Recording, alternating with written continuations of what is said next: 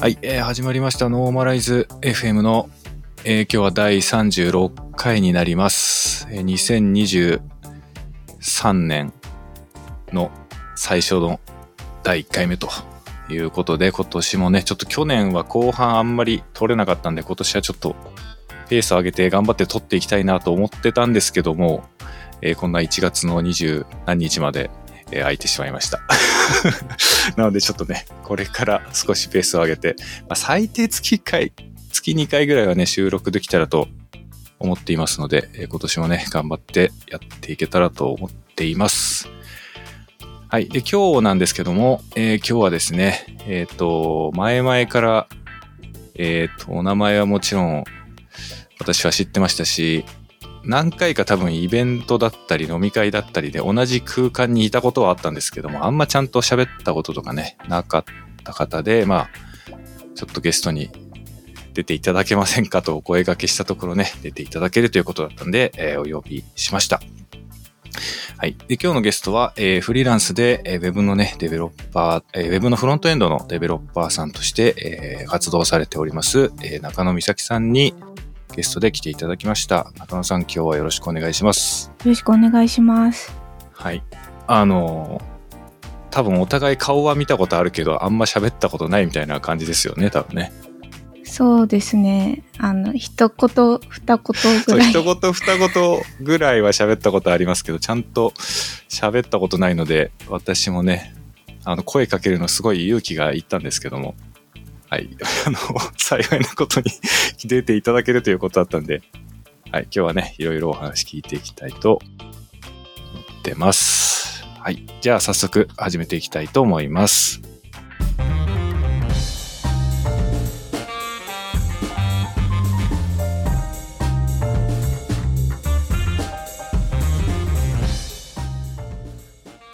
はい。じゃあ中野さん、ちょっと最初に緊張してると思うんですけど、簡単にでいいんで自己紹介をお願いできますでしょうか。はい、フリーランスでプログラマーやってる中野美咲と申します。主に WebGL 案件をやっていて、で3年間ほどフリーランスだったんですけど、去年 Mof という名前で法人化しました。はい。こんな感じですかね。はい、あ、そんな感じですか。はい。ありがとうございます。まあ、WebGL 界隈だったら多分みんなね、名前一度は聞いたことあると思うんですけども、まあ、結構がっつりめの WebGL のね、バリバリに使ったような案件とかもかなり手がけてらっしゃるんで、本当にね、私なんかもたびたびWebGL 総本山とかで紹介させていただいてますけどね。本当にすごい WebGL の案件、いつもやってるなっていうイメージがありますね。ありがとうございます。まあ、ちょっと、直近のお話というか最近仕事どんな感じですかみたいなところから、まずは話していけたらいいかなと思うんですけど、もともとフリーランスで活動されてて、まあ、つい最近法人化されたということですけど、はい、別になんか働き方自体は変わんない感じですか？そうですね。まあ法人化したとはいえ、やってることはもうフリーランスと変わってないので、あんま変わってないですね。変わってない。はい、うん。いや、まあ俺も同じですよ。やっぱ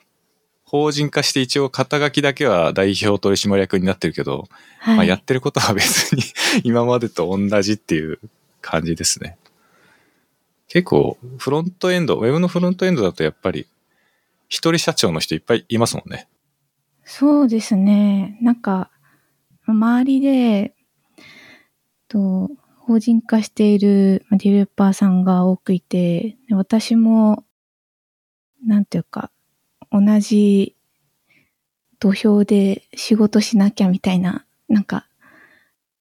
そういう感じに思って、なんていうか、まあ、フリーランスよりは法人化した方が、なんかこう、なんて言ったらいいんだろう、聞こえがいいというか、聞こえがいい。なんて言ったらいいんだろう、はいはい、なんか、ちゃんとしてそうだなと思ったんで、まあしたっていう感じですね。なんかそのこれもし答えられなかったら無理にじゃないんですけど、法人化するその事務的な手続きとか全部自分でやりました。なんか私は結構税理士さんにぶん投げちゃったっていうか、お願いしますっていう感じで丸投げしちゃったんですけど、私も税理士さんと社労士さんにお願いして、でもなんか結構いろんな書類があってちょっと間に合わないとかあったりとかして、でその後もなんか源泉税とかその納付しなきゃいけないとか、なんかいついつまでにこの書類を出さなきゃいけないとか、なんか銀行の口座開設とかもなんか結構いろいろやること多くて、意外と大変なんだなって。そうですね。そうですね。はい。私もね、多分銀行口座作るときに、なんか、その登記するための住所だけ必要だから、バーチャルオフィスみたいなのを借りたんですよ、最初。ああ、はいはいはい。で、住所だけ使っていいですよ、みたいになってて、まあ実際はそこに物理的なオフィスはないんだけど、住所だけ使えるみたいな状態で、で、それで、その状態で銀行行ったら、ちゃんとその事務所借りてるっていう証明みたいなのを出せますかみたいなこととかいろいろ言われて、いや、それは出せないんですけど、みたいな感じになったりしてね、結構大変だったんですけど。それは大変ですね。そう、なんかそういうのがいろいろあって、やっぱ、あと、あれですね、書類に何回住所と名前書くねんっていうのがもう、あと、ハンコ何回押すねんっていうのが、なんかすごい覚えてますね、今でも。大変ですね。大変ですね。はい。まあ一応今はもうそういうのも終わって、法人化自体は落ち着いたって感じですか、その手続き自体は。一応、多分、まあ全然あんまり把握してないんですけど、大丈夫かなっていう感じで。あとは実は去年の3月に法人化して、で決算期が今年の2月終わりかな。で、まだ決算期になんか向けていろいろとちょっと経費のあれこれとかをちょっと税理士さんにちょっと提出しなきゃいけないんですけど、なんかちゃんと決算できるかなっていう不安とかありますね。なるほど。いや、ちょっとなんかすいません。それ俺全然把握してなかったんですけど、ちょっと今たまたまそういうタイミングだったんですね。あ、でも全然なんていうか、だからといって忙しいっていうわけじゃない。いや、忙しいんですけど、それが理由で忙しいわけじゃないので、はい。いや、よかったです。なんか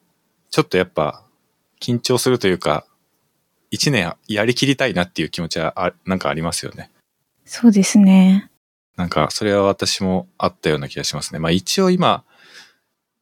私の場合はもう5期目とかに入ってるのかな。いや、ちょっと怪しいな。6期目かもしんない。ちょっとその辺、もう曖昧になっちゃってるんですけど。やっぱなんか決算っていう言葉の初めてやるなっていうのがあると、ちょっと、まあ緊張じゃないんですけど、はい。決算終わりましたよってなるとなんか一息ついたような感じだったのは覚えてますね、なんとなく。5年目ぐらいってすごいですね。いや、なんかね、なんとかなってますね。どういうわけか。それってはい、法人したての時から WebGL のことをやってたっていうことですか？一応、なんか私の話をしちゃうんですけど、はい、私の場合は、法人化する前に、まあ、フリーランス、個人事業主っていう立場と、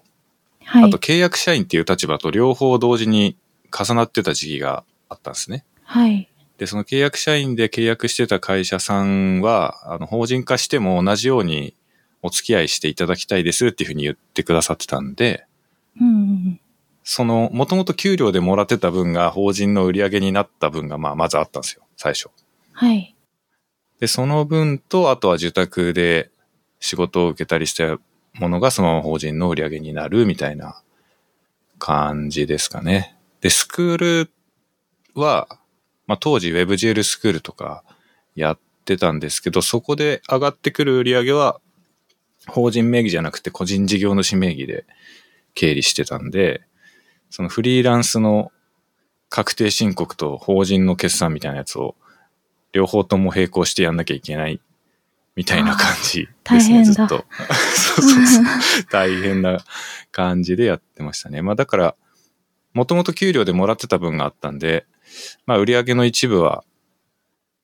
何百万かはその給料1年分と同じぐらいの売上が立ってる状態。プラス、まあ住宅みたいな感じでしたね。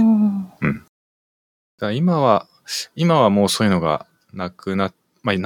はいないんですけど、当時と比べるとその契約の内容が変わって少し拘束時間が短い形になってるんで。はい。なので住宅がもう完全にメインっていう感じですね。うん、なんか私が WebGL 勉強したての時、だいたい6年前なんですけど、その時、ドクサスさんは WebGL と関係ない仕事をしているけど、WebGL 総本山の運営に取り組んでいるっていうのを、多分ドクサスさんのツイッターで見た記憶があって、そこからなんていうか、いつの間にか WebGL の仕事をされていることになってて、すごいなって。すごいな。そうですね。まあ、多分そのツイッターの発言のニュアンスは今言ったその契約社員として働いてた部分を、まあ主体とした時にっていうことだと思うんですけどね。それを主体だと考えると、まああんまり WebGL の話っていうか WebGL 案件ばっかりやってるわけではなかったと思うんですよね、当時は。うんうん。まあでも、受託で受ける仕事は基本 WebGL の仕事ばっかり受けてたんで、まあ受けてたというか、なんか営業したりとかは全然してないんで、唐突に問い合わせが来るやつとかが、まあ WebGL のこういう案件をできる方を探してるんですけど、みたいな感じで、来てやってたような感じ。まあ今もそうですけどね、なんか別に営業とかはしてないんで、はい、突然来ます、DM とかで。こういうのをやれる人探してるんですけど、つって。突然。そう、突然来たやつが、まあ、そこから始まってお付き合いが長いクライアントもいるし、っていう感じですかね。ああ、いいですね。中野さんの方は結構、どんな感じなんですか？やっぱ知り合い経由でみたいなのが多いですか？そうですね。最初はそんな感じで仕事があったんですけど、ツイッターの DM とかで、新規のお客さんもちらほら来てくださったりとかして。まあ、ちょっと時期によるんですけれども、まあ今は、なんていうか、まあよく仕事をしている人たちと仕事をしているっていう感じ。仕事している人たちと仕事している。なんていうか、よく、なんていうか、よくお付き合いをしてくださってる会社さんと仕事してますね。いやー、もうそれがね、羨ましいなって思いますね。なんか私はウェブのフロントエンドのような顔をしていて、ウェブのフロントエンドではないところの仕事ばっかりやってる感じなので、まあ例えばスタジオディテールズさんとかとまあ普段からバリバリ一緒にやってるかっていうと、そういう感じではないことの方が多いんで、なんかみんな仲良くやってるの、まあ仲良くやってるっていうと語弊があるかな。みんな協力していいものね、作っていこうっていうふうにやってるっていうのがすごく羨ましく映ることが結構ありますね。あ、そうなんですね。なんかみんな、もうわかんないんだけど、なんかすごくちょっと一個上の存在として認識されていることが多いんですよね。私自身はそういう風なのはあんま望んではいないんですけど、はい。なんかWebGL 界の第一人者みたいになってることが多くて、そうですね。なかなか声かけてくれる人が逆にいないっていう。本当は声かけてほしいけど、いや、本当そう。そうなんですよ。ドクサスさんはちょっと無理かなっていう感じで思われるかもしれないから。なんかみんなともっと仲良くやれたら嬉しいのに、うん、なんかあれは最後の砦だから触っちゃいけないみたいな感じで誰も声かけてくれないっていうようなところがありますね。それはみんな知らないかもしれないですね。もうなんかドクサーさん実はウェルカムだっていうのを知ってたら、いや本当そうなんですよ、うんうん、ただまあそういうふうに言ってもいないし、なんか仕事くれみたいな感じのこともまあ言わないので、まあ皆さんがねそれご存じないのは別に何の悪いことでもそれをなんか責任を負わせるつもりとかは全然ないんですけど、まあとはいえ心の内ではみんな仲良くやってていいなっていつも思ってますね実はそうだったんですね。なんか孤高の存在だったなんかね本当なんか神として扱われていて、こう、そうですね、上位概念みたいな感じになってて、はい、声がかからないんですよねいつも。うん、前に一回ディテールズの海部さんと、まあ、ポッドキャスト収録ゲストでね来ていただいた時にもお話ししたんですけど、はい、いや本当にねもっと気軽に頼んでくれてもいいのにって思ってますねいや気軽にはちょっと生きづらさがあれ、なんか忙しそうだなって私も思うんで、パッと見なんていうか、うん、なんで忙しそうに見えるんですかね。まあ忙しいって言ってるからかな。言ってるからかもしれない。いろんなことをやってて、なんていうか、もうすごいなんていうか、あと私そのドクサスさんの WebGL 案件がなんかどういう感じの案件をしてるのかっていうのを気になってて、はいはい、私もちょっとよく分かってなくて、なんか実は分かってない人もいるから、どういう案件を頼んだらいいのかなっていう、思ってる人もいるかなって思って、確かにそうですね。なんかなんか聞ける範囲だったであればですね、まあ普通の皆さんがウェブの制作会社さんとかねスタジオ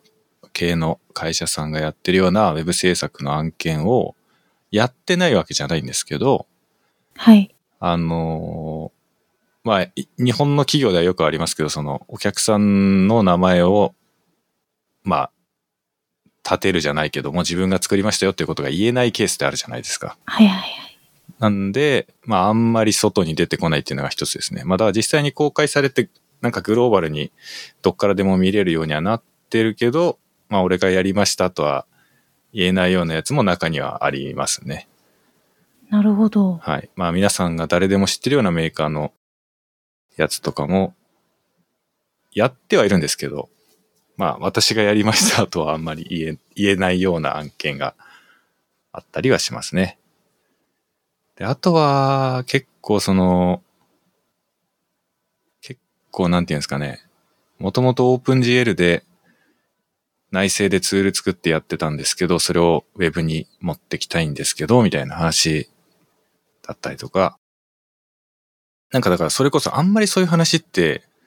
Web の制作会社にあんまり行かないと思うんですよね。はい。結構その CG とかグラフィックスプログラミングみたいな文脈の案件ってあんまり Web の制作っていうよりは、もうちょっとネイティブな OpenGL とか、そういうのの知識がありそうなとこに普通は仕事が行くと思うんですけど、まあとはいえやっぱり WebGL 化したいってなると Web のやつだから、なんかこうネイティブなアプリ作ってるだけじゃなくて Web の知識もなきゃいけないなみたいになると、まあ多分お客さんがまずやることって WebGL でググると思うんですよ。はい。そうすると多分俺が出てきちゃうんだと思うんですよね。何かしらの形で、はい、何かしらの形ではい、この人に言えばいいんじゃないみたいな感じになって、で、メールが来るんですよ。DM とかが突然来るんですよね。はい。で、ちょっとこういうシステムを内部で今使ってるんですけども、これを WebGL にして、マルチプラットフォームで見れるようにしたいんですけど、どうしたらいいですかみたいなやつとかをやる感じですね。まあだからあんまりこれ自分がやりましたみたいなのが、出ていきづらいっていうのはあるかもしれないですね。ああ、なるほど。まあなんか薄々なんていうかそういう系のなんていうかまあ実績として公表できないような案件が多くされてるのかなと思っていて、なんかむしろそういう案件が得意なのかなというか、なんか結構そういうガチガチなものというか、なんかこうウェブの演出系のその全然違うと思ってて、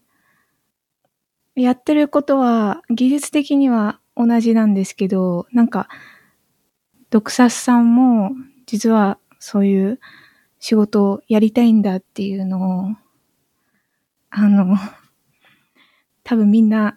知らないかもしれなかったからそうです、ね、これを機に仕事がいっぱい来るかもしれない。いや、まあそうなったら嬉しいんですけどね。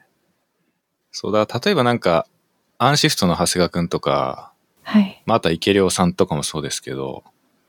こう WebGL を使ってすごくね、かっこいい、しかも実用的で、お客さんのそのクライアントの伝えたいことをしっかりこう伝える手助けをするみたいなやつって、まあやっぱできる人限られるというか、そうですね。独特なやっぱ感性と技術の融合みたいなことが起こらないと、ああいうものってなかなか作れなかったりすると思うんですけど、まあ私はどっちかっていうとやっぱ技術寄りなんですよね、多分。うんうんうん。その感性を生かしてとかっていうよりも、その WebGL の仕様に詳しいとか CG の勉強をしてきたとか、そういうところが多分どっちかっていうと強いので、まあだからあんまりそのプロモーション系の案件とか積極的に取りにはいかないというか、来たら拒みはしないんですけど、自分からこういうのできるぜみたいにこう発信していくみたいなのはあんまり、まあ、してないし、多分これからもしないと思うんですけど、まあとはいえでも羨ましく思っちゃうんですよね。みんないいなっていうふうには思っちゃいますね。うん。はい。そう、だから、なんか中野さんとか、こう作ってね、出されたものとか見て、本当にすごいなって思うし、まあ、せめてもの気持ちでいつも総本山の記事を書いたりとかして、陰ながらみんなを応援してるっていう感じですかねその感じ陰ながらうん、陰ながらちょっとでもね、あれを通じて、まあ一人二人は絶対いると思うんですよ。初めてあのサイトがあったことで初めて出会ってくれる人ってのが少なくとも何人かはいると思うんで。あ、私もそうだと思います。ホムンクルスのぐにゃぐにゃしているサイトを WebGL 総本山で見て、あ、こんな表現できるんだみたいなのから興味持った記憶があります。ああ、そうなんだ。それはちょっと初めて聞きました。そうなんですね。はい、まあちょっと今さらっと社名が出てきたんで、そのあたりちょっとだけ私の方で補足すると、もともとホムンクルスさんのスタッフさんだった時期があるんですよね。で、その頃、はい、多分 WebGL を初めてじゃないですけどしっかり勉強されたっていう私の中では認識なんですけど、それで合ってます？はい、それで合ってます。もともとなんか自分でやってたんですか？その入社される前から。入社する前は、キャンバス 2D っていう、WebGL じゃない方の、2D を扱う、なんていうか、そういう、プログラミングやってて、で、それで自主制作をいろいろやってて、それを店に行って、なんか、やる気はありそうだね、みたいな感じで見てもらって、その時は 3JS とかできなかったんですけど、入社してから、まあ、やっていけばいいか、みたいな感じで撮っていただいたっていう感じですね。なんかもともと表現、なんかなんでこういう界隈に足を踏み込んだというか、そもそもその WebGL とか面白そうだなみたいな感じになったのって、どういう感覚からそうなったんですか？なんかもともと興味があったんですか？いや、もう、先ほど言ったように、WebGL とかあんまり知らなくて、なんかそういう技術があるっていうことを知らなくて、で、WebGL 総本山で、なんだろうな、多分、そのすごいウェブサイトの、その紹介記事のなんか、リンクにあったのか、ちょっと忘れちゃったんですけど、そこから飛んで、WebGL っていう技術があるっていうことを知って、WebGL だったら、なんか、結構その、いろんな表現ができるんだなっていうのをすごい、なんていうか、驚いたというか、その時は自分でやってみようとは思わなかったけど、いいなっていうふうに思ってて、で、ちょっと、あんまり覚えてないんですけど、そのなんていうか、始めた頃の感覚、なんだろう、記憶が。でも、難しそうだけど、まあ、なんか、とりあえず、WebGL より、なんか、比較的簡単そうな Canvas 2D から始めようかなっていうので、そこから、その、JavaScript と数学に慣れて、そこから、なんだろう、3JS に入りやすくなったなっていう感じですね。なるほどね。WebGL やっぱ難しいじゃないですか、触ってみると。はい。だから、なんかすごいなって、単純にその、興味から入ってきただけで続けられる人って結構少ないような気がするから、単純になんかすごいなって思っちゃったんですけど、そのホムンクルさんの中で結構いろいろ教わって使えるようになったっていう感じなのか、それとも、もともと自分で結構深掘りしてっちゃう感じなのかでいうとどうですか？最初は、まあ、なんか、その、ホムンクルスの教育方針的には、まあ、自分でやって、みたいな。で、なんかあったら助けてもらうっていう感じで、で、最初は、自主的に勉強して、で、時々案件にも混ぜてもらったりとかして、で、わからないこととか、この考え方とかがわからないとか、そういう質問は結構気軽に聞ける環境だったなと思うので、うんうん、基本的に独学だったんですけど、勉強しやすい環境だったなって。なるほどね。なんか当時のことを思い返してみると、本当に細かいことは全然覚えてないんですけど、なんとなくふんわり記憶として残ってる感じの、その中野さんが作ったものを思い返してみると、結構今作ってるものに通ずるものが当時からあったなって思い、いますけどね。例えば色使いだったりとか、その何をもってこれがいい状態だって判断するかの基準って人それぞれあると思うんですけど、はい、当時の中野さんが作ってたやつも今作って公開されてるものとか、例えばブログに書かれてるものとか見てもなんか通ずるもんがあるなって思うんですよね。まあ、だから結構その当時からまあ完成されては、技術的には全然完成されてはいなかったと思うんですけど、なんかこう自分のアイデンティティみたいな部分は意外ともう形ができてたのかなって勝手に想像してるんですけど、なんかどうですか？そうですね。確かに、なんていうか他の人と違う表現にしようっていう意識は最初からあって、まあ、今は結構 WebGLは結構いろんな表現が出てるなって、ツイッターとか見ても、今までは 3JS を使った時は同じような色味だったりっていうのが多かったけど、結構その人口が増えてきて、なんかいろんな人がやり始めて、いろんな表現が出てきたなって思ってるんですけど、なんか、その始めたての時は結構、まあ、同じような雰囲気のものが多かったかなという印象で、そこから何かその差別化していきたいなっていう気持ちはありましたね。なるほどね。結構やっぱそうですよね。多分5、6年前っていうと、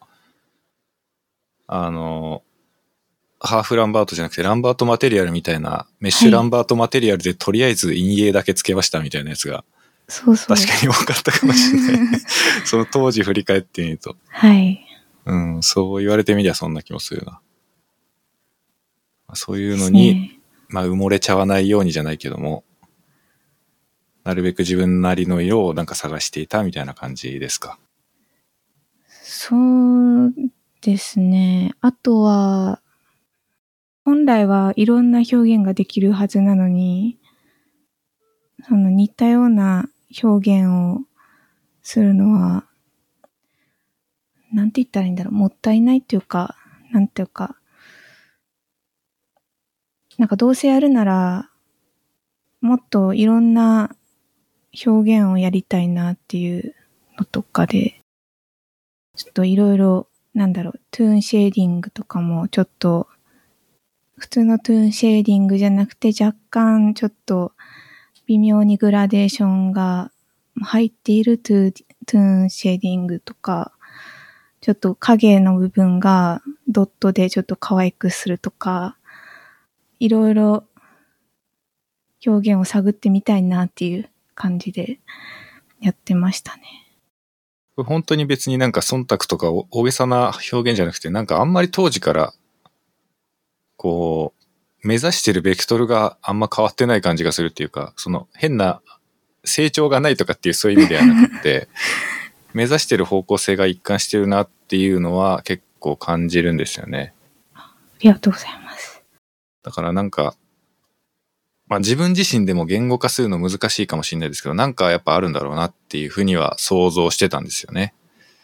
多分中野さんの中での正解じゃないけども、そうですね、ここまでやればいいなっていうラインが多分ある、ちゃんとあるんだろうなっていうのはね。結構池亮さんとかもそうじゃないですか。なんかもうパッと見で、あ、これ池亮さんだなってなんか見てわかるものを作るじゃないですか、やっぱり。はい。うん。だから中野さんもなんかそんな、俺の中ではそんな感じにカテゴライズされてますね。こうパッと見で、あ、こういう感じねって、はいはいっていう感じ。いつも大体同じような方向性がちゃんとしっかりしてるなっていうのは、まあでもそれ言ったら長谷川くんとかもそうかもしれない。まああとやっぱ化け物さんとかもパッと見ですぐ化け物だっていうのがなんかわかるようなサイト作るなっていつも思いますけど、だ本当にすごいなと思いますね。その私はやっぱ自分がクリエイター気質というよりかはどっちかっていうとその知識側の人間というか技術の人間っぽい風に自分では自覚してるんで。なんかその自分の色をちゃんと持って制作ができるっていうのが本当にね、すごいなって思いますね。ありがとうございます。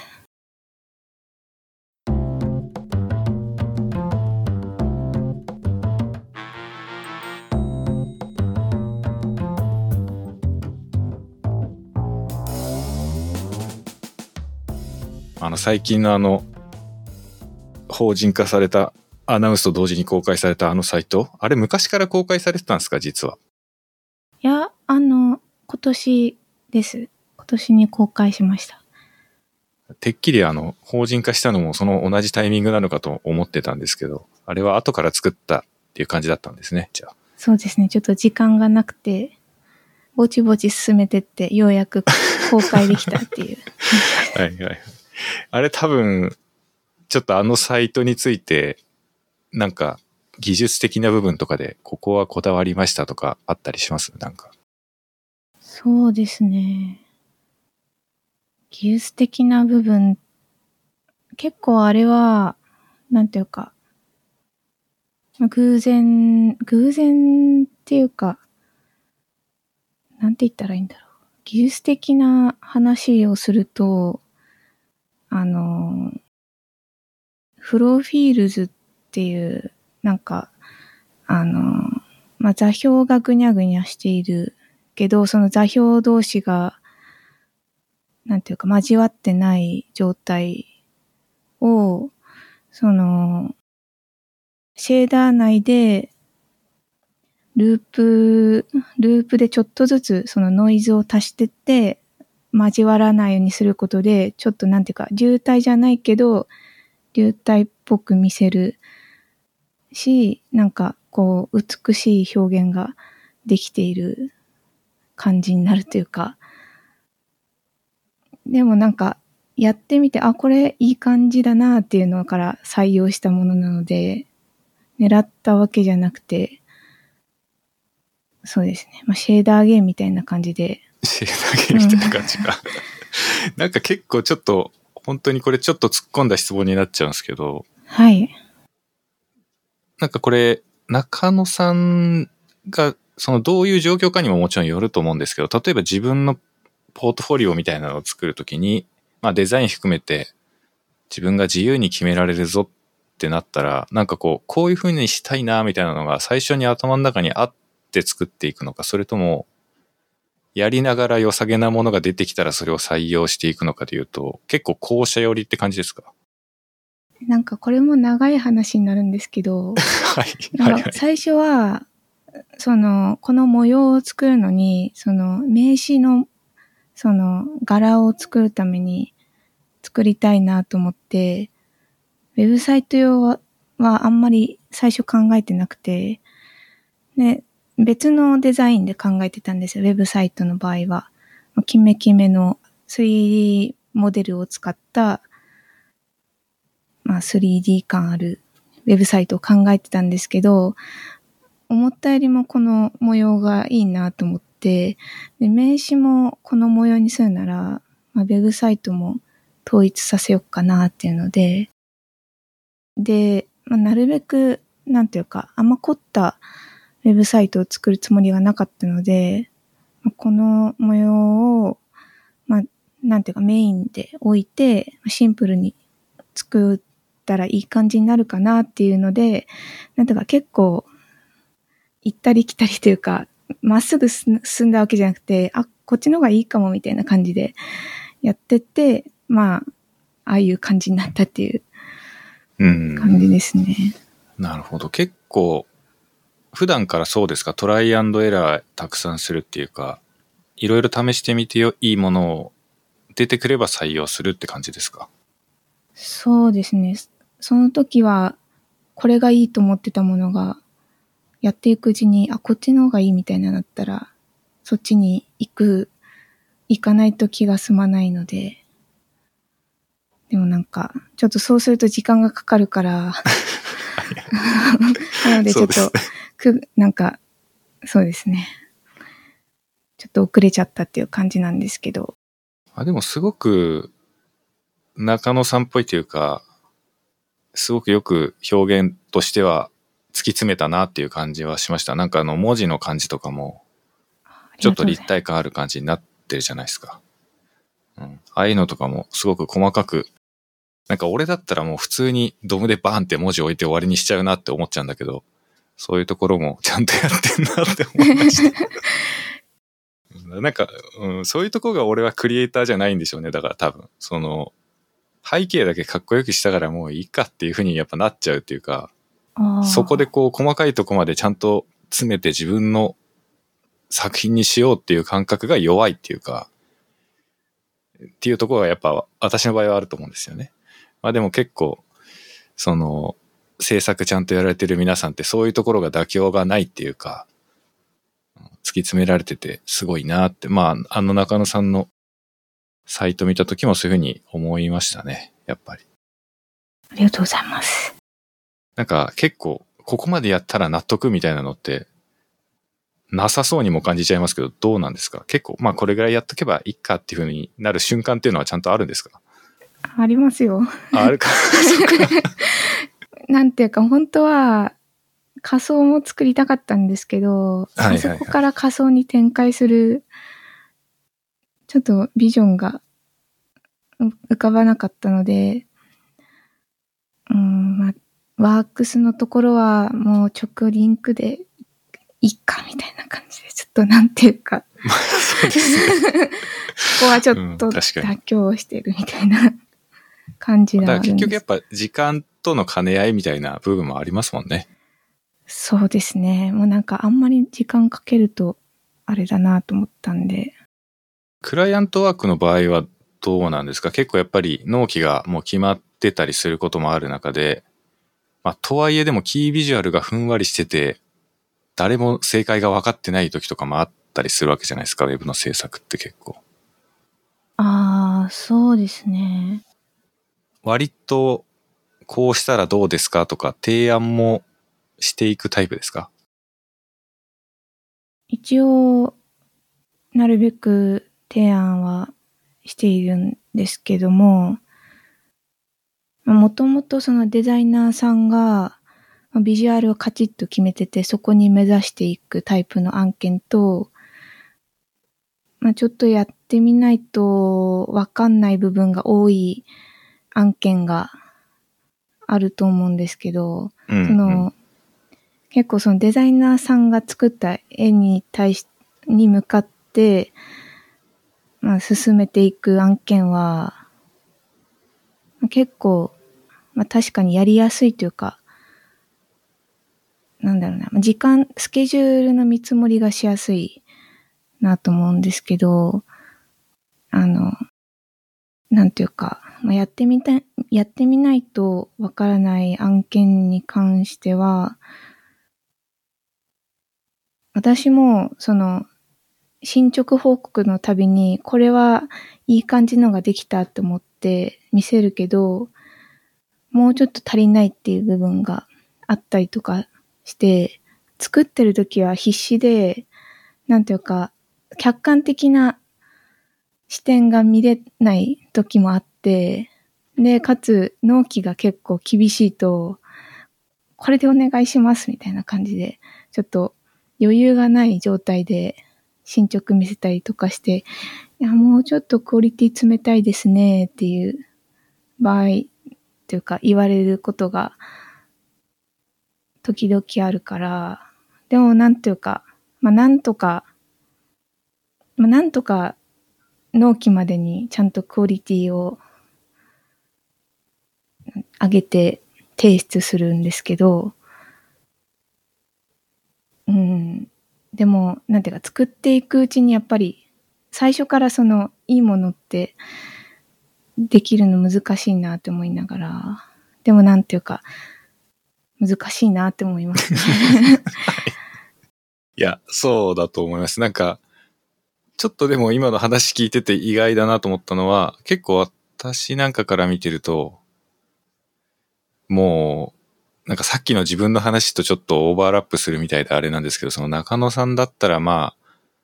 ンバンいいもん出して一撃でもうクライアントをうなずかせてるんだろうなって勝手に思ってましたけど、そういうわけでもない場合もあるんですね。そうですね。うん。例えば、意図を表現するものだったら、そこは繊維会社のウェブサイトなんですけど、こう、優雅さとか、ちょっとゆったり感とか、そういうのを意識しながらやっていくと、実際その、進捗報告の時に、なんか髪の毛みたいに見えるって言われたことがあって、ああ、確かによく見ると、糸じゃなくて髪の毛かもみたいな、なんか、動き方の際でちょっと見え方が違うなっていうのをちょっと進捗報告のたびに気づいて、でまたそのブラッシュアップしてみたいな感じで、最初にやっぱりなんだろうな、最初に見せる段階でやっぱり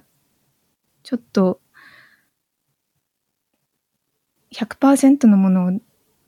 出せることって難しいなって思います。そうですよね。多分それは、だからそれがやっぱみんなあるんだなっていうことが、当たり前なんですけど、そうだよなっていう気がしました。俺なんかは本当にまさにそんな感じですけどね。なんかこういうこともできますよ、こういうこともできますよって、一回見てもらわないとなかなか判断してもらうの難しいなって思うから、大体作っちゃうんですけども、言葉で説明しても伝わんないかもしれないから、一回もう作っちゃおうと思って作っちゃうことが多いんですけど。やっぱ中野さんとかもそうなんですね。なんか、ほんとこれは勝手な俺の先入観ですけど、長谷川くんとか、池良さんとか、化け物の、皆さんとか、やっぱパッと作ってるように一見感じちゃいますけど、考えてみればみんなそういうトライアンドエラーをしてるんだろうなっていうのは当たり前なんですけどね。なんか改めてお話聞いたら、まあそうだよなって思っちゃいましたね。いや、実はみんなもっとスムーズにやってるかもしれないですけどみんなのその苦労話をあんま聞いたことないから私だけ苦労してるかもしれないけど、いやどうだろうな、いやみんな苦労してるとは思いますけどねうん、まあ中にはねとんでもない天才もいるのかもしれないですけど、そうですね、うん、まあこの間のWebGL の違うな GLSL のスクールを年末年始にやってて、まあその時にこうゲスト講師でなめらか山椒魚っていうアカウントで昔やってた、まあ山田啓太くんっていう子が講師で来てくれてて、まあその中でも言ってましたね。もうとりあえず何回もやってみるんですよみたいな話をその質問されてね答えてたんですけど、ああこういうなんか天才肌っぽいように見える人でもやっぱそうなんだなって改めてその時も思ったんですけど、うんうんうん、やっぱ一発で完璧なものが出てくることもまあたまにはあるかもしれないけど、実際やってみたらいやこっちの方がなんかいいなみたいなのやっぱありますもんね。そうですね、うん、あんまりなんかホムンクルスで勤めてた時も今思うと確かにその木村さんっていうホムンクルスの代表の方も WebGL がすごいすごい人なんですけど、結構そのなんていうか苦しみながら制作してたなってなるほどまあご本人もおっしゃってましたけどね、いや自分なんかまだまだですよみたいなこと言うじゃないですかすぐに人だからどこまでこの人は本当にそう思ってんのかなって一見思っちゃいがちですけど、まあでもそりゃ大変なことはねいろいろあるんだろうなとは思いますよね、はい、うん。多分なんかその無意識にサイクルを何回も回しちゃう人が自然と強者になっていくっていうか、結果的にアウトプットの質が上がっていくっていうことなのかもしれないですよね多分ね、うん、うん。なんか中野さんとかはスッて出してくるからその過程がいつも全然見えないいきなりシュッてすごいの出してくるから、うん、なんか流体のステーブルフルイドのやつもなんか俺まあブログで公開されてるじゃないですか、解説記事みたいなやつを、はい、であれ読んでて私は最初全然ここまでは分かんなかったんですけど大丈夫です分かるようになりますみたいな感じのことが書いてあって、で読んでいくといややっぱ分かんねえな全然分かるように俺な読んでも全然分かるようになんねえなこの人すごいなってなっちゃったんですけど当時読んだ時に、いやーああいうのとかなんかそのちょっとこれも聞いてみたかったんですけど、やっぱステーブルフルイズとか、はい、ああいうやつもやってみようって思うんですか、その自分でちゃんと理解したいからゼロから実装してみような感じに考えるんですか、ああいうやつって。そうですね、最初はその WebGL のコードから取ってきてちょっとなんていうか動かしてみるっていうところからやったんですけど、うんうんうん、あんまり覚えてないんですけど、でもホムンクルスの新井さんというこの人もすごい WebGL デベロッパーなんですけど、新井さんがその流体をそのやっと理解したっていうのがその6年前ぐらいで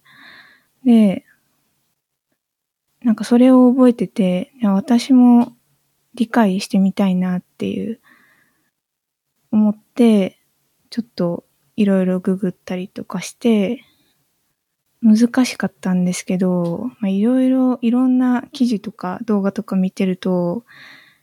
わかる部分をかいつまんでちょっとつなげていくと、なんかどんどんっていうかちょっとずつわかっていった気がしてますね。うん。いやなんかああいうどっちかっていうとああいうのってストイックな題材というか、こうなんかすごい言い方ちょっと難しいんですけど 3JS とかを使ってこうカジュアルに WebGL を使って表現していくっていうのとはちょっと違うと思うんですよね、毛色が。流体表現だったりとか、はい、あと中野さんがやられてた実績でファンデーションのやつあるじゃないですか。指で伸ばしたりできるやつ。はいはい、ああいうやつって、ちょっとカジュアルに 3JS 使ってみましたぐらいの感じだと絶対に作れないというか、もっと深く、まあ、例えばシェーダーのこともそうだし、まあ、数学的とか物理的とか、あとは単純に CG の基礎的な知識とかがないと、なかなかああいうのって作るの難しいと思うんですよね。で結構中野さんの事例見てるとそういうものが多い。まあさっきのコーポレートサイトの後ろの背景のシェーダーとかもそうですけど、ああいうのって結構どっちかっていうと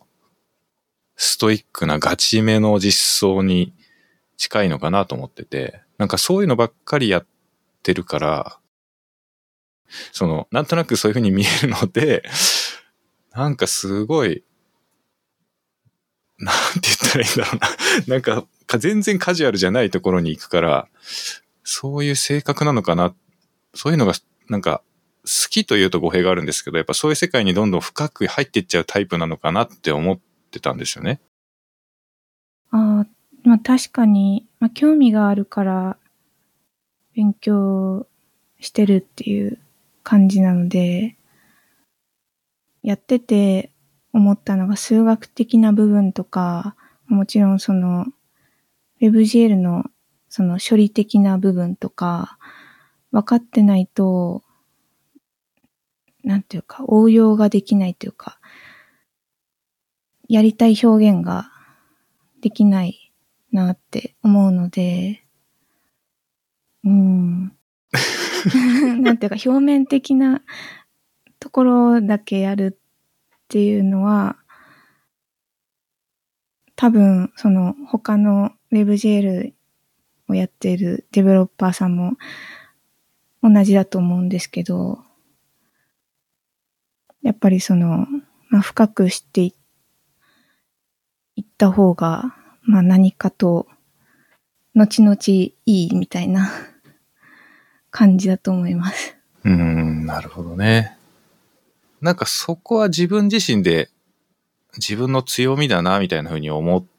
てるんですか？それともなんかまあ自分はそういう性格だからみたいな感じなんですかね？なんか例えば私自身に例えると、やっぱなんか唯一性じゃないですけど他に似たような人ってあんまりいないと思ってるので、まあ、競争力が高いと思うんですよ、私の存在自体が。他となかなか比較したときに、はい。まあ、得意性があるというか。で、大体一般的に、技術者っていう意味で自分を捉えると、じゃあ他の人たちと比べて自分が何に特化してるかなっていうと、まあ簡単に言えば WebGL 全般だと思うんですけど、でも WebGL の中にも、やっぱ表現だったりが、ね、得意だったりとか、いろいろな性格とか、飛び抜けていい部分っていうのがあると思うんですけど、なんか自分で自分をしっかり磨いていきたいというか、技術を高めておいた方が、そういうなんか自分自身の強みが発揮されるなとかっていう感覚なんですか？それとも、どっちかっていうと興味駆動というか、知りたいからやっていくみたいな感じで言うとどうなんですか？知りたいからが強いかもしれないですね。なるほどね。いや前回来てくれた東倉さんも言ってましたけど、やっぱ興味がないと結構続けるのって難しいですもんね。そうですね。興味がないものを続けるのって結構楽しくないとやっぱり苦痛な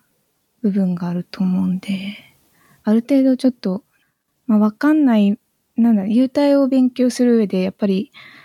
ストレスな部分もあるんですけど、わかんない部分が出てきたみたいな。でもなんかわかる部分もちょいちょい出てくると楽しいので、難しいんですけど、なんていうかそこら辺の分からなかったら確かにちょっとそこでストップしちゃうんですけど、でもなんていうか、最近思うのは、その数学で分からないところとか、その数学の分からない概念とかで、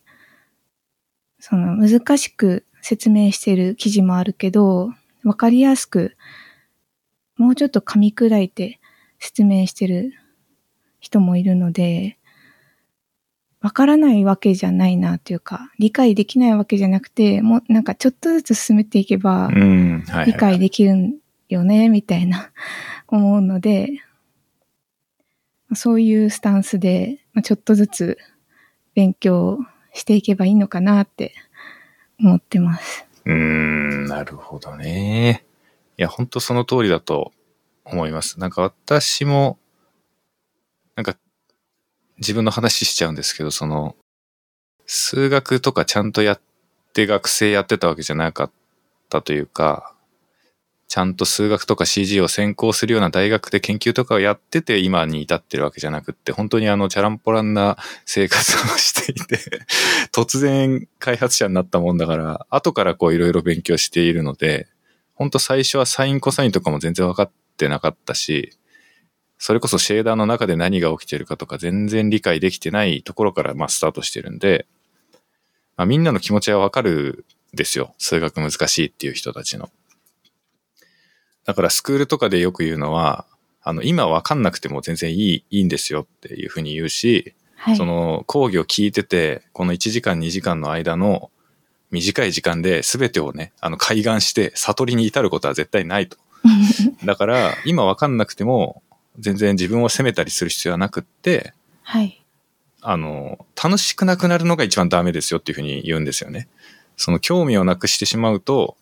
続けられなくなっちゃうので、はい、だから自分が楽しいと思える範囲のことからまず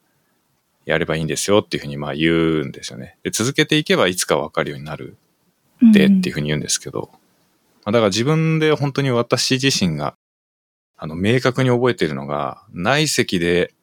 ライティングのディフューズがかかるっていう原理を初めて理解した瞬間っていうのを今でも覚えてて、はい、その単位化されたベクトル同士の内積は普通にこうランバートライティングの陰影付けに使われてますよっていうのを事実としては知ってても理屈は分かってなかったんですよね、昔というか最初の頃は。でもある時なんかちょっとずつやっぱ蓄積されてきた知識が一気にこう繋がってバーンって一つの線になって、あ、だから内積で陰影つくのかっていうのが分かった瞬間っていうのがあって。はい。だから多分中野さんのそのちょっとずつやっていけばいいと思いますっていうのも多分そういうことだと思うんですよね。ちょっとずつ一度に理解できなくっても、なんかいろんな文献読んでるうちに部分的にピースが埋まっていく感じですよね。そうですね。で、いきなりなんか、あ、そういうことねっていうのが急に来るタイミングがあって、それまでがでもやっぱ苦しいからみんなね、やめちゃうというかやめたくなっちゃう人がやっぱ多いっていうのもわかるんですけどね、うん。でもなんか続けてる人は、やっぱりここの部分はわかんないけど、なんか、動くからこのまま進めようかみたいな感じで、はい、なんていうか、はいはいはい、そこはちょっと大雑把に、進めて、数をこなしていくことで分かっていく人が多いのかなと思ってて、やっぱ続けてる人って、なんていうか、最初から理解しようとせずに、やっぱり使っていくうちに、これってこういう意味だったんだみたいな感じの、分かっていくことが多いのかなと思うので、ちょっと性格的な部分もあるかもなんですけどね。最初から分かってないとモヤモヤするっていう人だったら、続けるの大変そうだなって。そうですね。もっと気楽に分かんないところあってもね、こうなんだろう。動けば、そこからパラメータとか。いろいろいじってみて感覚つかめばいいのかなって思うんで、なんというか、ドクサスさんはいろんな人に WebGL を今まで教えてきてるわけじゃないですか。いろんな人がいると思ってて、なんかいろんなバックグラウンドの人たちにわかりやすく説明するのって難しそうだなと思ってて、教える上で工夫してることとか聞きたいなと思ってて、はいはいはい、というのもなんか去年私も人にちらっと教えてたことがあったんですけど、結構難しいなと思って、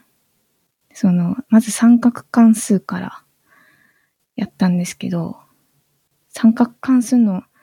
意味ってそんなに考えなくていいものだと思ってて、はいはい、そうですねでもなんかこれを理解したいみたいな、そこでちょっとストップしちゃうから、こうモヤモヤを解消する方法が難しかったなと思って、ちょっと教えるのってすごい難しいなって思ったんですけど、ドクサスさんは何かそうですね、工夫してることとかあれば聞きたいなって思ったんですけど、はい。どうですかね。ですね。まあ、ちょっとこのノーマライズ FM 聞いてる方は、おそらく私がスクールと名のついたものを活動としてやってるっていうのは、まあ皆さんご存知だとは思うんですけど、まあ WebGL とか JLSL をテーマにしたスクールっていうのをやっていまして、まあなんだかんだ、もう去年が第9期生とかだったんですよね。だから10年とかやってんですよ、よく考えると。なんかすげえなって自分で改めて言葉にするとびっくりするんですけど、まあ10年とかやっていて、まあさすがに最初に初めてやるときと今では蓄積されてきた経験があるので、まあ多少は普通の人よりかは分かってるかもしれないっていうところで、ちょっとなんか何があるかなっていうのを考えてみると、多分、まあスクールの形態的に、1対1で話せるんだったら、いくらでもやりようあるというか、まあその場合は多分講師の人の腕になっちゃうと思うんですよ。1対1の場合っていうのは。はい、っていうのは相手がどういう感じの人なのかとかを、どんだけコミュニケーションの中で拾って最適な方法を瞬時に選び出すかみたいな、そういう意味でのなんか腕みたいなのが多分必要になると思うんですよね。ワンオンワンでやる場合は。はい。でも私がやってるやつって、一人だけ講師がいてバーって何十人か目の前にいるっていう形で、今はそれがリモートになってるんですけど、まあカメラ越しにネットワークのインターネットの向こう側に何十人か見ている人がいるっていう状態でやっていて、でもそうなると顔も声もわかんないわけですよね。はい。モニターに向かって一人で喋ってるんですよ。だからそういう風になってくるとまたそれはそれで難しさみたいなのもあって、でそういう中でじゃあ教えるっていうことを考えたときに何が一番大事かなっていう風になると、いろんな形態がある中で、まあ、すべてに同じように言えることで何があるかなっていうのを考えると、やっぱ相手の立場になれるかどうかだと思いますね、多分。相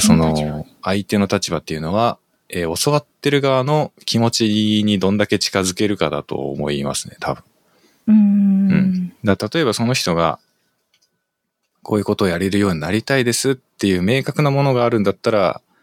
まあそこにどうやって近づいていけばいいかっていうのを考えてあげればいいと思うんですけど、まあ場合によってはね、なんかよくわかんない、ふわっとしてるんだけど、なんか会社からやれって言われたから WebGL 勉強しようとしてますみたいな人もまあいるかもしれないわけですよね。で、そうなるとね、もう絶対違うんですよ。モチベーションというか、はい、望んでいるメンタルの状態っていうのが絶対違うので、うん、それに応じて変えるしかないんですよね、多分。で、結構 WebGL スクールとか JLSL スクールっていうのはさっきも言ったように一方的にプレゼンするだけのスクールの形態なんで、1対1の細かい調整みたいなのってのはできないんですよ。うんまあ、なので、講師として気をつけていることは、なるべく取りこぼさないってことですかね。そういう意味で言うと。その、なんていうか、これはもう WebGL 使いなら当然知ってるなって思うようなことでも飛ばさないようにする。っていうか、なるべく拾っていくようにする。例えば、もう WebGL やってる人間同士だったら、ベクトルの話とかも分かってる前提で話しちゃうと思うんですよね。はい、なんかその、このベクトル同士が内積がどうでこうで、単位化してどうでこうでみたいな話をしちゃうと思うんですけど、はいまあ、そういうのをちゃんとやるっていうのは気をつけてることですかね。まあ、あと三角関数もそうですね。うんラジアンからやってます。いつもスクールの時は。あラジアンっていうのがまずあって、で、みんなラジアンっていうの分かりますか？普通角度で考えるときは360度で考えると思うんですけど、これは度数法ですよ。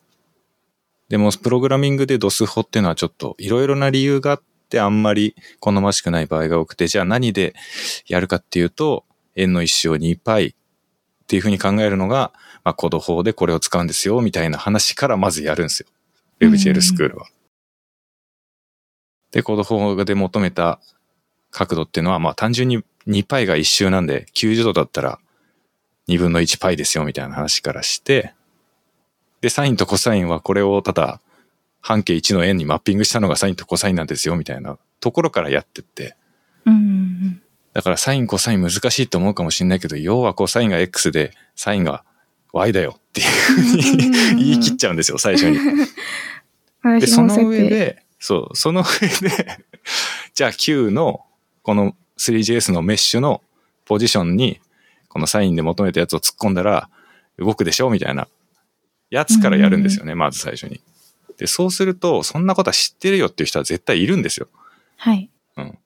サインコサインもラジアンも知ってる分かってるよっていう人は絶対いるんですけど、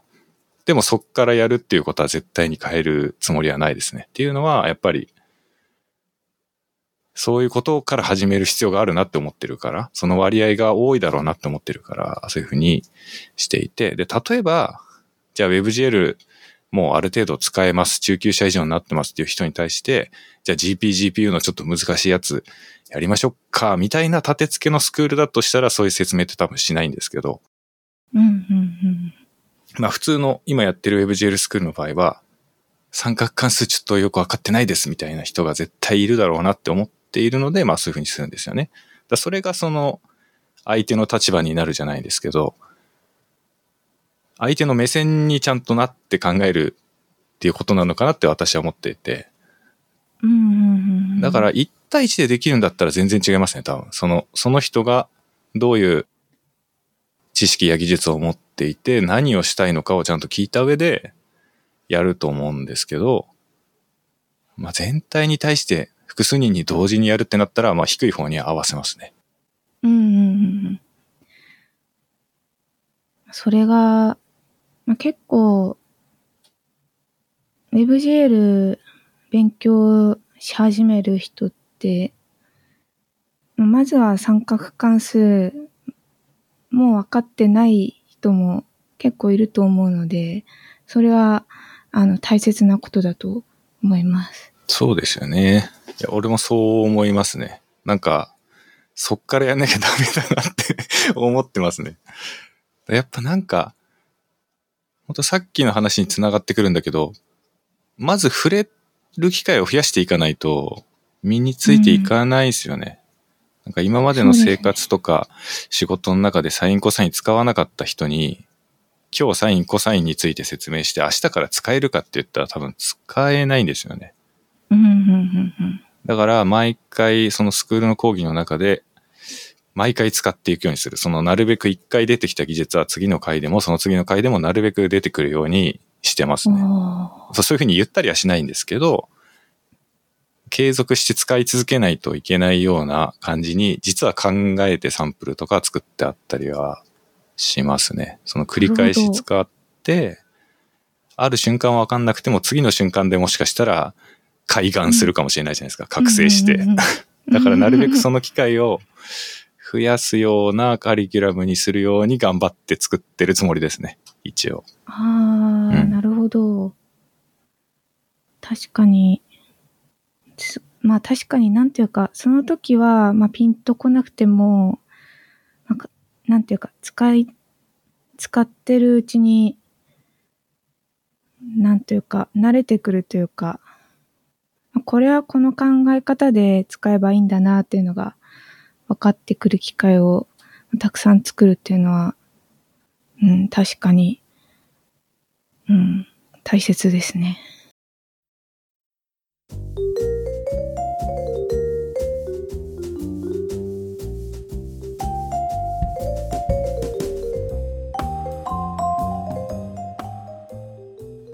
自分で自分を評価することが難しいっていうか、うんうん、なんかみんなすごいすごいって言ってくれるんですよ、私のこと。はい。でも自分では分かんないんですよね。何がすごいんだかが分かんないんですよ。ぶっちゃけると。なんていうか分かるというとちょっとおこがましいですけど、分かる気がします。そうなんかみんないやドクサさんいやって言ってくれるんですけど。ああ、神として使われるから。もうね、本当にわかんないです、その感覚は。だからなんか無理やり納得する感じになっちゃいますね。自分自身を、もう周りがそう言ってるんだからそうなんだろうっていうふうに、無理やり納得させる感じになっちゃいますね、結構。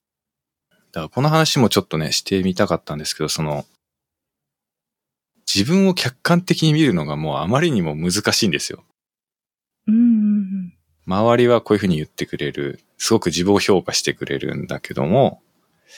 本当にそうかって思っちゃうんですよね。なんか不安がつきまとうというか、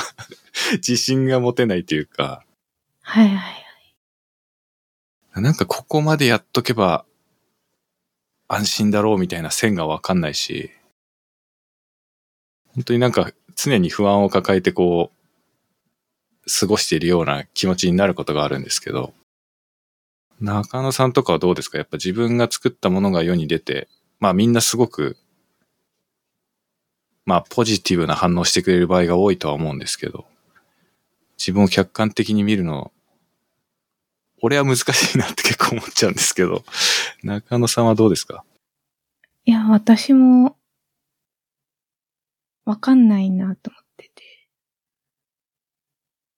て。その、最初は、その、なんていうか、数年前は、褒めてくれたら、結構、いや、なんていうか、逆に、緊張するというか、あ、そんなことないのに、みたいな。どうしよう、失敗できない、みたいな。ちょっと後ろ向きな感じになったりとか、なんかどうしよう、なんか本当はすごくないことがバレたらどうしようみたいななんかそう思ってたんですけど、なんか6年続いたらまあなんとかなってるかみたいな感じで、あんまりネガティブな感じには思わなくなったというか、ちゃんと褒め言葉を受け入れる慣れたなって思いますけど、なんだろう、褒めてくれたら嬉しいぐらいで、そこから客観的に自分はどうなのかっていうのがわからないというか、みんなすごいから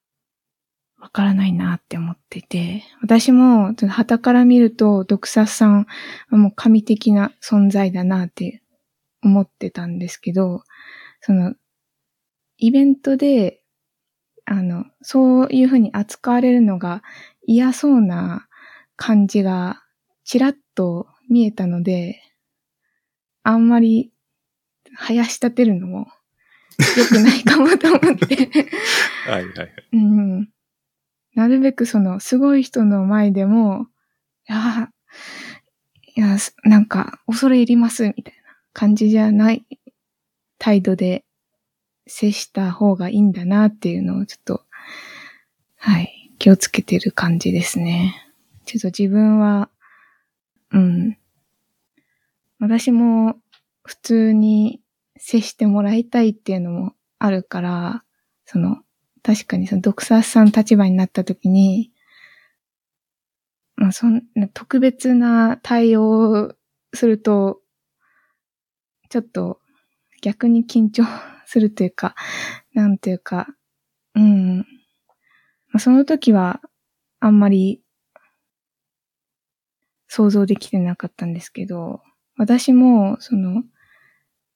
まあ、年下の子とかが WebGL 始めたての人とかが、よくツイッターで見てますって言ってくれるんでありがたいんですけど、その時にあの時のドクサさんの気持ちがわかったというか、はいはい、いやすごく嬉しいんですけど、普通に接してもらって大丈夫っていう、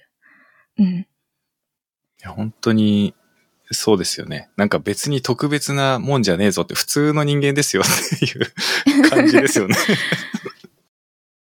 だから本当にそうなんですよね。なんかこれは別に本当にマウント取ってるようにもし聞こえちゃう人いたら本当に申し訳ないんですけど、マウントとかじゃなくて本当にただの人間ですよっていうことを言いたいですね。だノーマライズ FM もゲスト呼ぶじゃないですか。はい、俺からしたらみんなすごい人たちばっかりなんですけど、向こうは向こうでやっぱり俺のことをすごい人だって思ってるから、お互いなんかその恐縮し合ってしまうみたいになると、それはそれでなんかおかしな感じじゃないですか、またちょっと。はい。なるべくこのゲストに呼ぶときは本当にね、みんなに声かけるときすごい緊張するんですよ。俺なんかが声かけて大丈夫だろうかって思うんですけど、まあ勇気を振り絞って出てもらえませんかっていうね、DM とかをしたりするんですけどね。だからわかるんですよね、そのすごい人に対してこんなに私はあなたのことが好きですとか崇めてますとか憧れてますっていう気持ちが前にね出そうになっちゃう気持ちもわかるんですけど、まあ俺は別に何でもない普通のただの WebGL ちょっと好きなだけの人ですよっていうのはまあ強く言いたいですね。本当に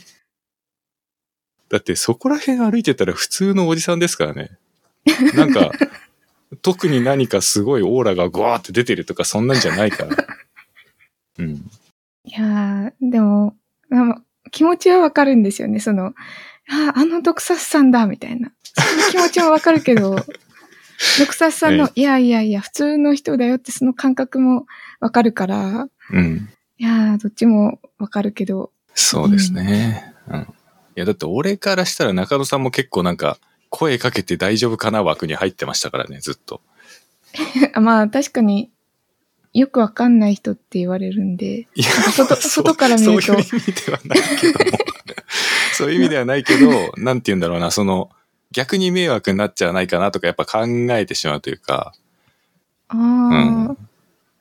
だからなんか声かけたいけどどうしようかなみたいな感じの人がまあいっぱいいるんですよ、中野さんだけじゃなくてね。はい。だそれはやっぱりこういろんなこと考えちゃいますね。なんか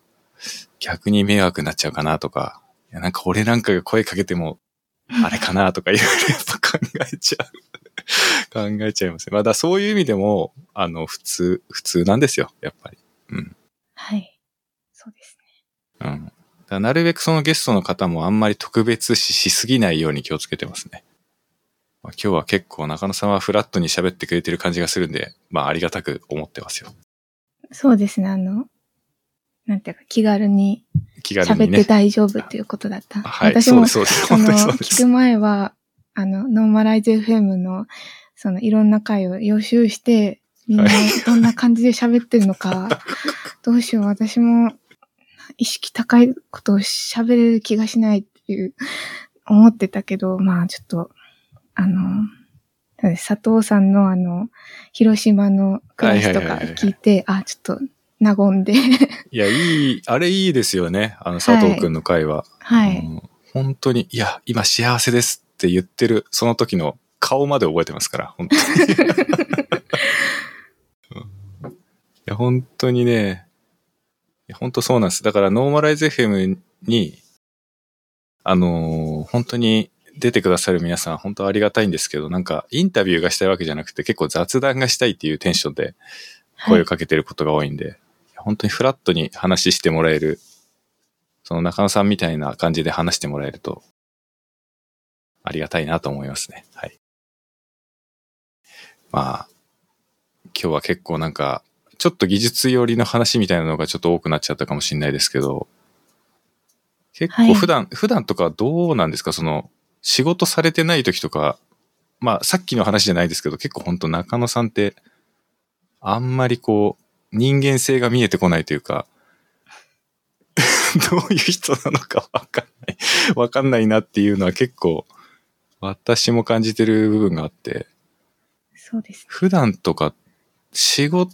なんかやっぱずっと仕事しちゃうタイプですか？俺とかは結構そうなんですよ。その、あんまり趣味とかよりも、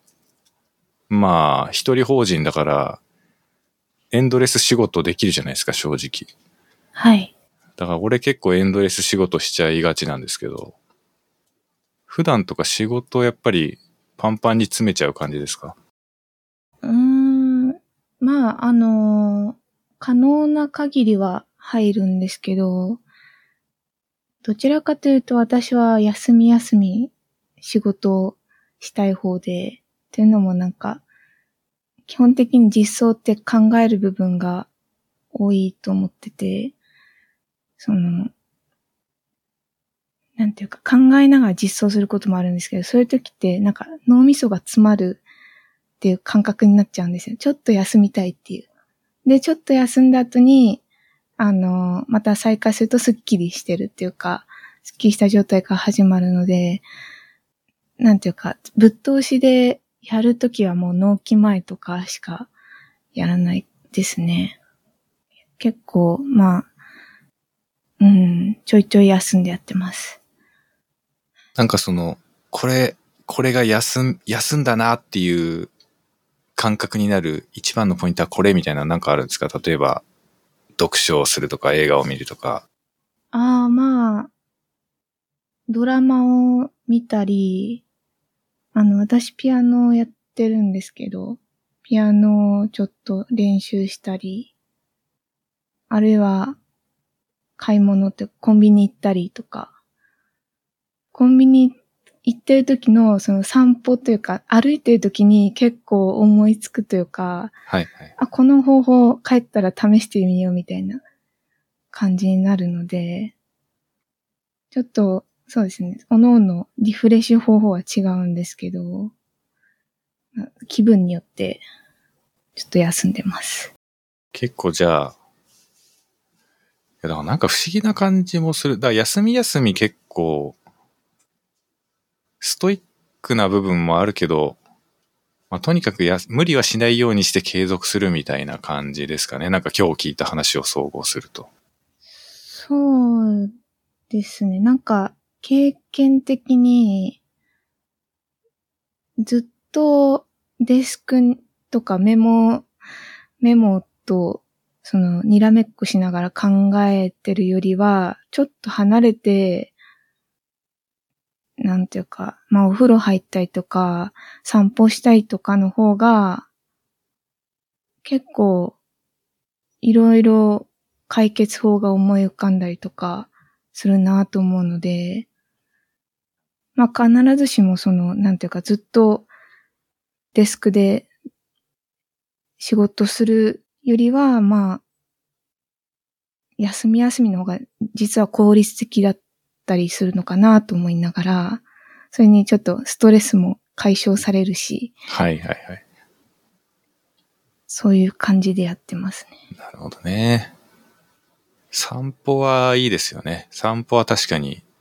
はい。やっぱなんか無意識にすごく低いところでなんかずっとこう思考がサイクルしてるんですけど、散歩行ったりとかすると急になんか、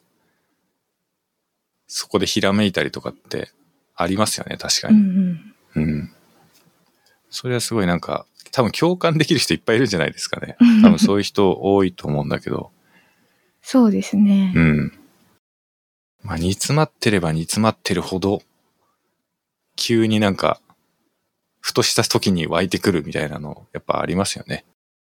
あと、まあ、なんかうまくいかないこととか多かったりとかすると、ちょっと一旦離れた方がいい時もあるのではいはいはいそうですね、うん、なんかそういう時はどうやってストレスを発散するんですか？まあさっきピアノを弾いたりみたいな話がありましたけど、まあそれで大体こうフラットに戻ってくる感じですか？そうですね。なんか好きなものをちょっとやると、ちょっと落ち着くというか、うまくいかないとき、その方法に固執して、ああ、なんでうまくいかないんだろうって、ちょっとなんていうか、そこから進みづらい時があるなと思ってて、そこからちょっとなんていうか、一旦離れて、ちょっと忘れて、また戻ったりとかすると、イライラが収まるというか、はい、落ち着いて見れるかなというか、うん、やっぱり、なんか、プログラマーって、イライラしがちじゃないですか。うん、まあそうですね。なんか、私は一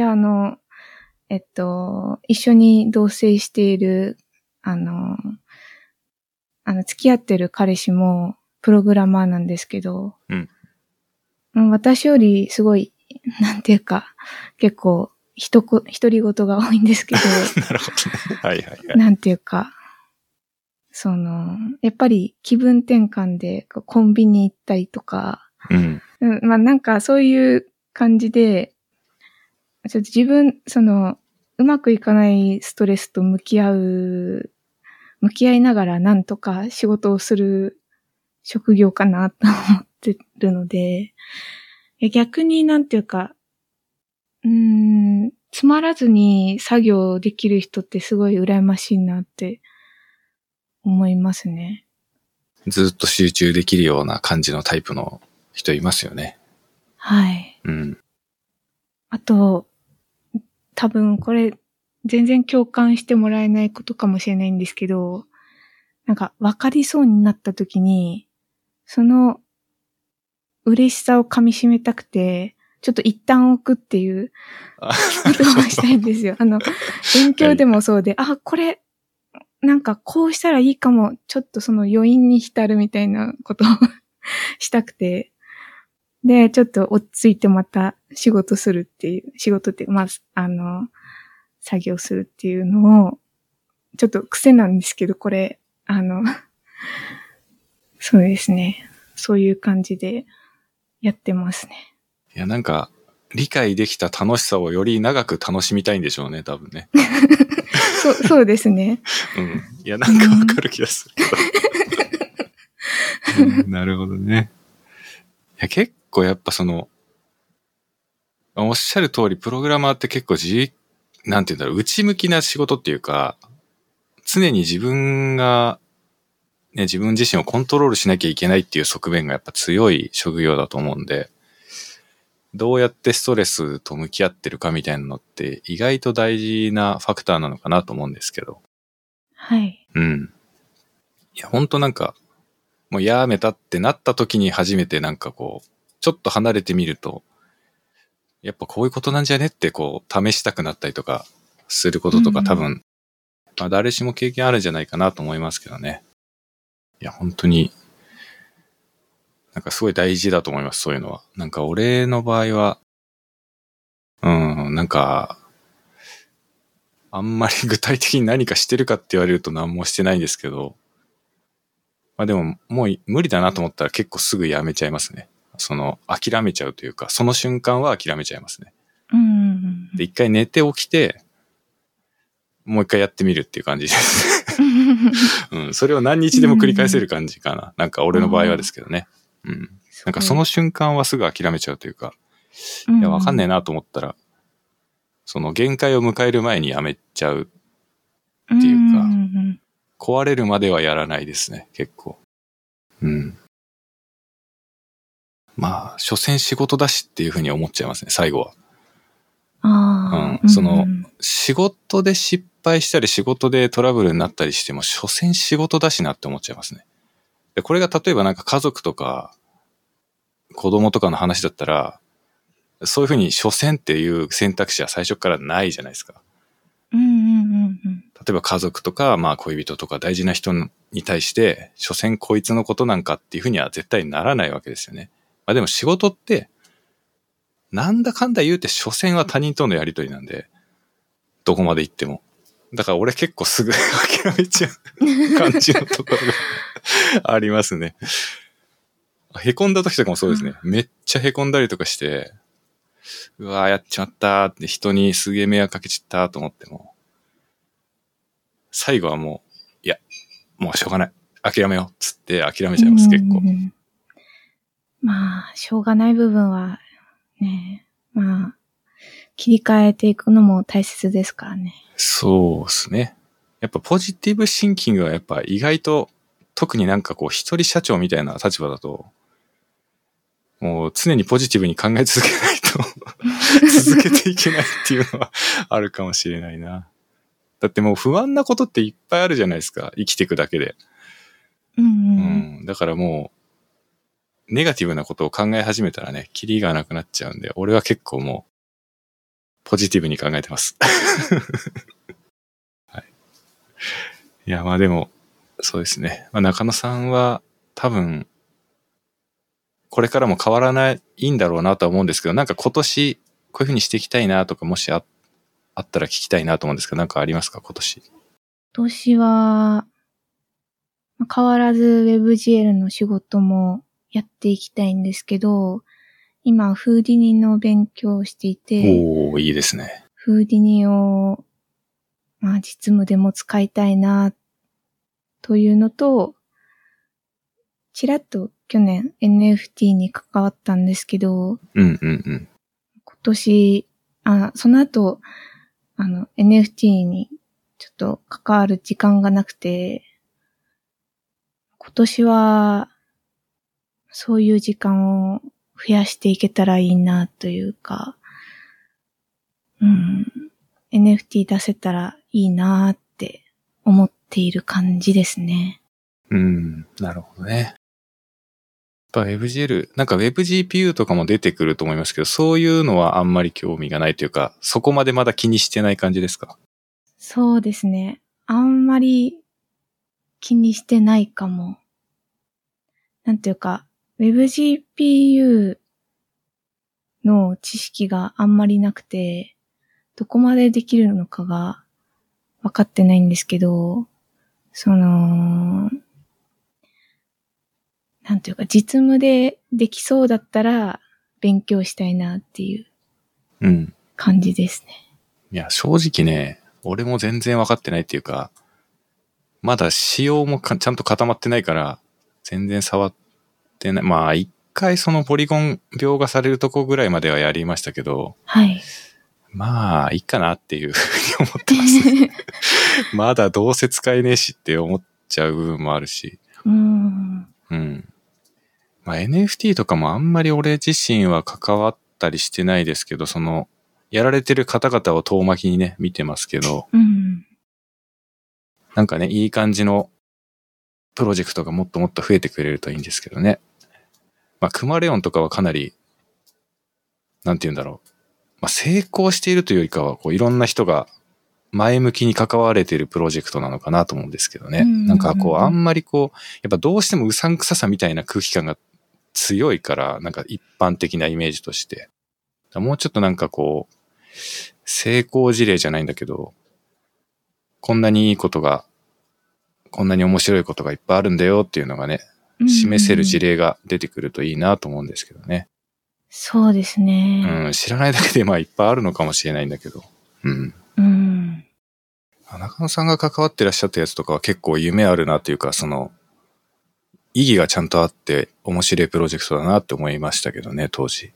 そうですね。結構コンセプトもしっかりしていて、うん。有意義なプロジェクトだったなって。うん。なんていうか、あれぐらいの意味付けができる NFT って、なかなか出せなさそうだなって。ちょっと自分で出すときも、なんていうか、お金儲けだけじゃない、なんかやりたいことでやりたいなって思ってるけど、ちょっとまだそこを見つけてないので、多分そこが難しいところだと思うんですよね。どうしてもお金儲けに見えちゃうと思うんで、パッと見の印象が、その世間の評価っていうか、はい。パッと見の印象がそういう風になっちゃうと思うんで、やっぱなんかこう、それだけじゃない部分がね、いろんな可能性としてあると思うんで、そういうのがうまく見つかるといいですね。そうですね。タイラー・ホップスさんっていうジェネラティブアーティストだったり、名前が合ってるかわかんないけど、マットさん。はいはいはい。元ジャム3の凄腕クリエイティブディベロッパーで、今はジェネラティブアーティストの人なんですけど、その人たちが結構その、なんていうか、質のいいジェネラティブアートを NFT で売っていて、で、紙媒体にも力を入れていて、NFT も売るけど、その NFT の絵を吸った、その、実際の絵も売っているっていうのが、いいなって思って、こう、ちょっと実物というか、なんていうか、現実のものと紐づけてやりたいなって私も思いましたね。そうですね。やっぱなんか、本当にコロナになってから、こう、人と人とのやりとりもリモートになっていく中で、なんかこう、現実の強さみたいなやつが、より強く感じられるようになったというか、ね、バーチャルでいくらでも体験はできるんだけど、実際にその場に行ってリアルに感じるものとの格差がすごくあるなっていうことに気づかされる場面が、たくさんあるような気がして、まあ、紙にするとかまさにそうだと思うんですけど、ね、なんか目で同じ模様を見てるはずなんだけど、やっぱ目の前に紙があって手触りとかも含めてね、触ってこう感じるものとディスプレイでただ見るものってやっぱ違うなっていうのは結構ありますよね。それはなんかすごくわかる気がします。なんか本とか出してみたりとかすればいいんじゃないですか。ジェネラティブアートみたいなものの冊子を作ってみるとか。特撮さんも本を出されてるじゃないですか。はいはいはい。あれは、なんていうか、自費なんですか？それとも。あれはね、書いてくださいみたいな。書いてくださいのパターンですね。まあ技術系の本は持ち込みでもちろん企画に持ってってもらう。こっち、その著者側から企画を出すっていうこともできないとは思わないんですけど、まあ普通はだいたい書いてくれませんかの方が多いんじゃないですかね、技術書の場合は。で、なんかその、いわゆる同人誌的な感じで、技術系の本を出すっていう場合はまあ別だと思うんですけど、まあ商業出版ってなるとやっぱどうしても向こうから来てるパターンが多いような気はしますね。ああ、なるほど。なんか自分の知ってる範囲だと、ジェネラティブアート界隈でなんて呼ばれてるかわかんないけど、あやとさんって人がいて、まあ彼は自分のジェネラティブアートのそのプロセッシングとかで書いたやつを、まあ紙に印字して販売してたりしたんですよね。で、それは俺買ったんですけど、やっぱ紙で見るとね、なんか全然やっぱ印象違って面白いなって思いましたよね。だからそういうのとなんかこう紐付けでやれると、なんかいいのかもしれないですね。確かに。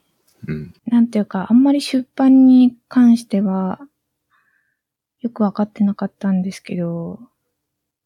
同人誌的な、なんていうか、技術書店出るような、自分が、まあ、作りたくて作るっていうのも、確かにありだなって思いましたね。いや、いいんじゃないですか。多分結構、人気が出そうって言うとまたちょっとなんか忖度してるみたいになっちゃうけどいや多分欲しいっていう人いっぱいいそうな気はするけどな。いや、ありがとうございます。でも、まあなんか、売れなくてもいいやっていう、その、なんていうか、スタンスで、好きだから作るんだっていうスタンスの方がちょっと安全な気がするんで。いや、ほんとそうだと思います。うん、やっぱ自分がやりたいを突き詰めていった方が、うん。やっぱ売るってことが目的になっちゃうとまた話がね、変わってきちゃうから。そうですね。うん。いや、でも多分本当に今までの作品に、こう、最初の方に俺が言った通りで、やっぱ今までの、こう中野さんが作ってきたものを見ていくと、やっぱなんかそこの部分にこう同じマインドが流れてるような感じは、俺個人はすごくするんで、なんかそれが一つの形になんか例えば冊子とかにまとまってたらすごくいいものになるんじゃないかなっていう気はします。あ考えてもなかったですけど、はい、いいですね。うん、うん、なんかその別にちょっと文章を載せたり、したっていいと思うし、そのなんか作品だけで埋められてる同人誌みたいなこう小冊子でも別にそれはそれでいいし、うん、なんか普段考えてることだったり技術の解説だったりがねちょっと載ってるようなやつでもいいと思うし、なんかそういう中でこそこう表現できるものとかもあったりするのかななんてちょっと一丁前なことを言っちゃいますけど、うん、結構そういうのをやってみてもいいかもしれないですね。いや、すごい参考になりました。とんでもございません。いやもうなんかそのまま出版するかもしれない。そのまま通りのアイディアで。いやでもなんかその、あやとさんっていう、まあクリエイターさんがおっしゃってた話だと、まあその冊子が、本当にね、そんなページ数とかも多くない、20何ページかぐらいで作品がたくさん掲載されてるっていう感じなんですけど、はい、1000円ちょっとぐらいで確か販売してて、それでマイナスにはなってないですよみたいな話をされてたんで、だ意外とそんなになんかめっちゃ金かかるっていう感じでもないと思うんですよね。やり方にもちろんよるとは思うんですけど、はい、だから結構なんかそういうのも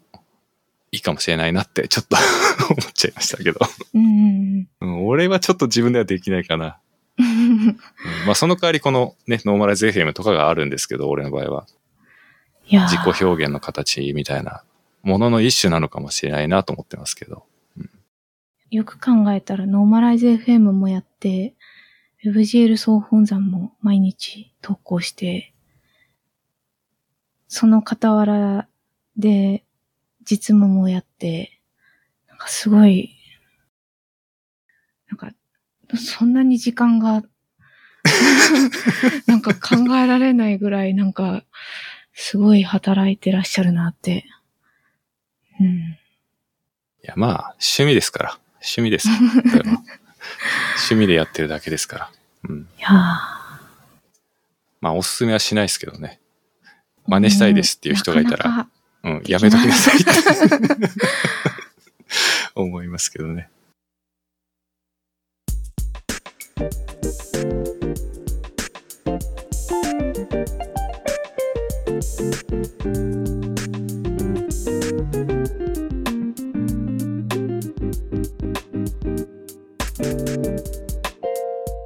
はい、では今日も結構な時間をお話ししてきてね、まあいつも毎回誰がゲストの時もそうなんですけど、あっという間にね時間が過ぎていっちゃって、一瞬で時間がどんどん経っていっちゃうのでね、名残惜しい気持ちはあるんですけども、今日はこのあたりで、締めていきたいかなと思います。はい、なんか本当に私自身今回中野さんとちゃんと喋るの初めてだったんで。最初ね、めちゃくちゃちょっと緊張してたんですけども、はい。まあ、お互いリラックスして喋れたんじゃないかなと思います。はい。ということで、ちょっと長い時間お付き合いいただきましてね、中野さんありがとうございました。はい、ありがとうございました。はい。なんか本を出すときはぜひ言ってください。俺が全力で宣伝しますので。宣伝しますので。はい、ぜひ。はい、お知らせします。その時は。いや、もう中野さん単体で全然発信力あると思うんで大丈夫だと思うんですけどね。せめてちょっとでも貢献できるかもしれないんで。はい、ありがたいです。なんか出すときはぜひ言ってください。はい。はい、ありがとうございました。ありがとうございました。はい。では最後いつものお知らせになりますけども、ノーマライズ FM ではシャープのノーマライズ FM というね、そのまんまのハッシュタグで、皆さんからのご意見ご感想などを随時募集してます。まあ、本当にね、聞きましたっていうだけでも、本当にね、ちょっとした反応でもしてもらえるだけで、いつもね、すごく嬉しく拝見してますので、何か思うこととかね、感じたことがあったら気軽にシェアしてもらえたらと思います。はい、では今日はこれで終わりにしたいと思います。最後まで聞いてくださってありがとうございました。